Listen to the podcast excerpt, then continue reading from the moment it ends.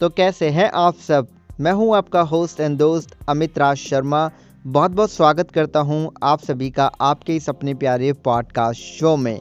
जैसा कि आप सब लोग जानते ही हैं कि क्यू एन ए सीरीज़ चल रही है और ये इस क्यू एन ए सीरीज़ का छत्तीसवां भाग है। और आज का जो पहला प्रश्न है वो है आनंद मिश्रा जी की तरफ़ से। श्रीमान मिश्रा जी जानना चाहते हैं कि मेरे पास में कौन सा टर्म इंश्योरेंस है और उसका एक्सपीरियंस कैसा है उसका मैं क्या रिव्यू देना चाहूँगा? आनंद मिश्रा जी मेरे पास एलआईसी का टैक टर्म इंश्योरेंस है जो कि टर्म इंश्योरेंस प्रोडक्ट है basically online term insurance product है ये। आ, इसके अंदर जो मेरे को फैसिलिटीज़ चाहिए थी वो सारी अवेलेबल हैं। हालाँकि जो राइडर इसमें अवेलेबल है वो एक्सीडेंटल डेथ बेनिफिट राइडर है राइट और मेरे को ऑप्शन चाहिए था कि अगर मैं ना रहूँ तो मेरी फैमिली को लमसम और इनकम बेस ऑप्शन एक मिल जाए जो इस प्लान में मुझे मिला। और मैं लिमिटेड प्रीमियम ऑप्शन चाहता था राइट तो वो मुझे इस प्लान के अंदर मिल गया। और एलआईसी का जो ब्रांड है, उसके बारे में मुझे नहीं लगता कुछ कहने की मुझे ज़रूरत है। काफ़ी अच्छा ब्रांड है, काफ़ी ओवरऑल इसकी परफॉर्मेंस कंसिस्टेंट परफॉर्मेंस है। तो उसी की वजह से मैंने इस कंपनी का ये प्रोडक्ट लिया है। बाकी इससे सस्ते प्रोडक्ट मार्केट में अवेलेबल हैं, आप उनका भी देख सकते हैं बट मेरे लिए तो मेरे अकॉर्डिंग तो ये बेस्ट था, मैं खुश हूँ। अब अगला जो प्रश्न है, वो है तौशिफ शेख की तरफ़ से। तौशिफ शेख जानना चाहते हैं कि मैं आयुष्मान भारत कार्ड कैसे बना सकता हूँ ऑनलाइन कैसे अप्लाई करूँ? मिस्टर शेख, उसके लिए आपको कुछ नहीं करना है गूगल पे जाके टाइप करना है P M J A Y dot G O V dot in इस पर क्लिक करेंगे। ऊपर आपको वेबसाइट पे जाते ही आपको इनका सपोर्ट हेल्पलाइन नंबर आपको दिख जाएगा, जो कि एक चार पाँच पाँच पाँच है।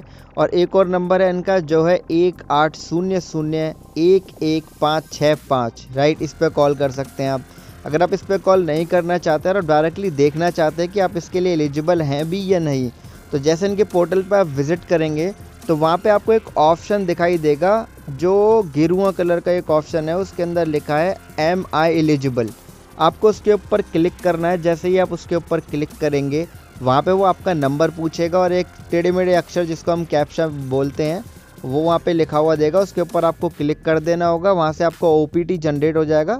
ओ टी आपके मोबाइल नंबर पर आएगा और यहाँ से पता लग जाएगा कि आप एलिजिबल हैं या नहीं। एलिजिबल होंगे तो आपके मोबाइल पे नोटिफिकेशन आ जाएगा। एलिजिबल नहीं होंगे तो नहीं आएगा। अगर आ जाता है तो कस्टमर केयर पे बात कर लीजिएगा। अगर प्रोसीजर वो आपको बता देंगे। इस तरीके से आप पता कर सकते हैं। अगला प्रश्न है हमारे पास श्रीमान विशाल सेठी जी की तरफ़ से। श्रीमान विशाल सेठी जानना चाह रहे हैं कि टाटा ए आई ए के बारे में मेरा क्या ख्याल है। देखिए, टाटा ए आई ये अच्छी कंपनी है, कोई बेकार कंपनी नहीं है। प्रोडक्ट बस लेना है तो सारी टर्म्स एंड कंडीशन को सोच समझ के लीजिए, क्योंकि मेरा मानना है कोई कंपनी बेकार नहीं होती। हाँ कुछ कंपनीज़ के अंदर गलत तरीके से प्रोडक्ट सेल करने वाले बहुत भारी तादाद में होते हैं, जिन्हें कंपनी निकालती रहती है, लेकिन उनका कोई ना कोई एक बंदा अंदर रहता है जो इस तरीके के काम करता रहता है। ये सभी इंश्योरेंस कंपनी के लिए सरदर्द बना हुआ है और सभी इससे निपटती हैं अपने अपने तरीके से। अब इन्होंने आगे ऐड किया अपने प्रश्न में कि मेरा I T R one point eight zero lakh है, क्या मुझे कोई कंपनी टर्म इंश्योरेंस प्लान देगी? देखिए आपको सभी कंपनी टर्म इंश्योरेंस प्रोडक्ट दे देंगी। ऐसी कोई बात नहीं है। अगर आप आई टी आर है, आपके पास में सारे डॉक्यूमेंट हैं और आप अपनी फैमिली के की मेंबर हैं, अर्निंग मेंबर हैं तो आपको ज़रूर कंपनीज़, जो जो भी, जिस भी कंपनी का आप लेना चाहेंगे, टर्म इंश्योरेंस आपको प्रोवाइड करेंगी।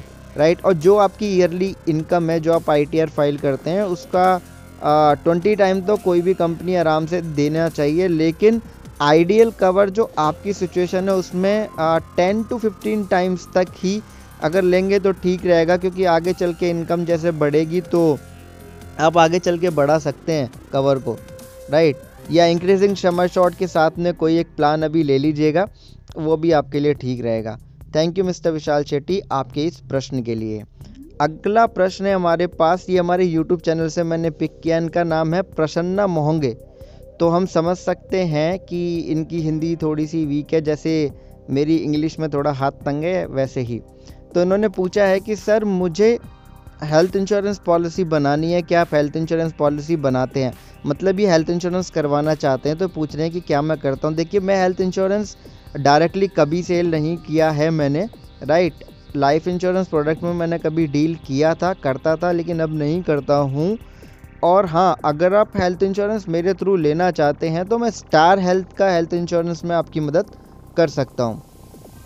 अगला सवाल है हमारे पास अभ्युदय पराशर जी की तरफ़ से। अभ्युदय पराशर जी जानना चाह रहे हैं कि अगर एक फैमिली को पता नहीं है कि उनके जो फैमिली मेंबर की डेथ हुई है, कि उसके पास इंश्योरेंस है या नहीं राइट और कोई डॉक्यूमेंट भी नहीं है। लेकिन इंश्योरेंस उसके पास था, जो इंसान मरा है। तो ऐसे में हम क्या प्रोसीजर फॉलो करें जो नॉमिनी को क्लेम मिल जाए?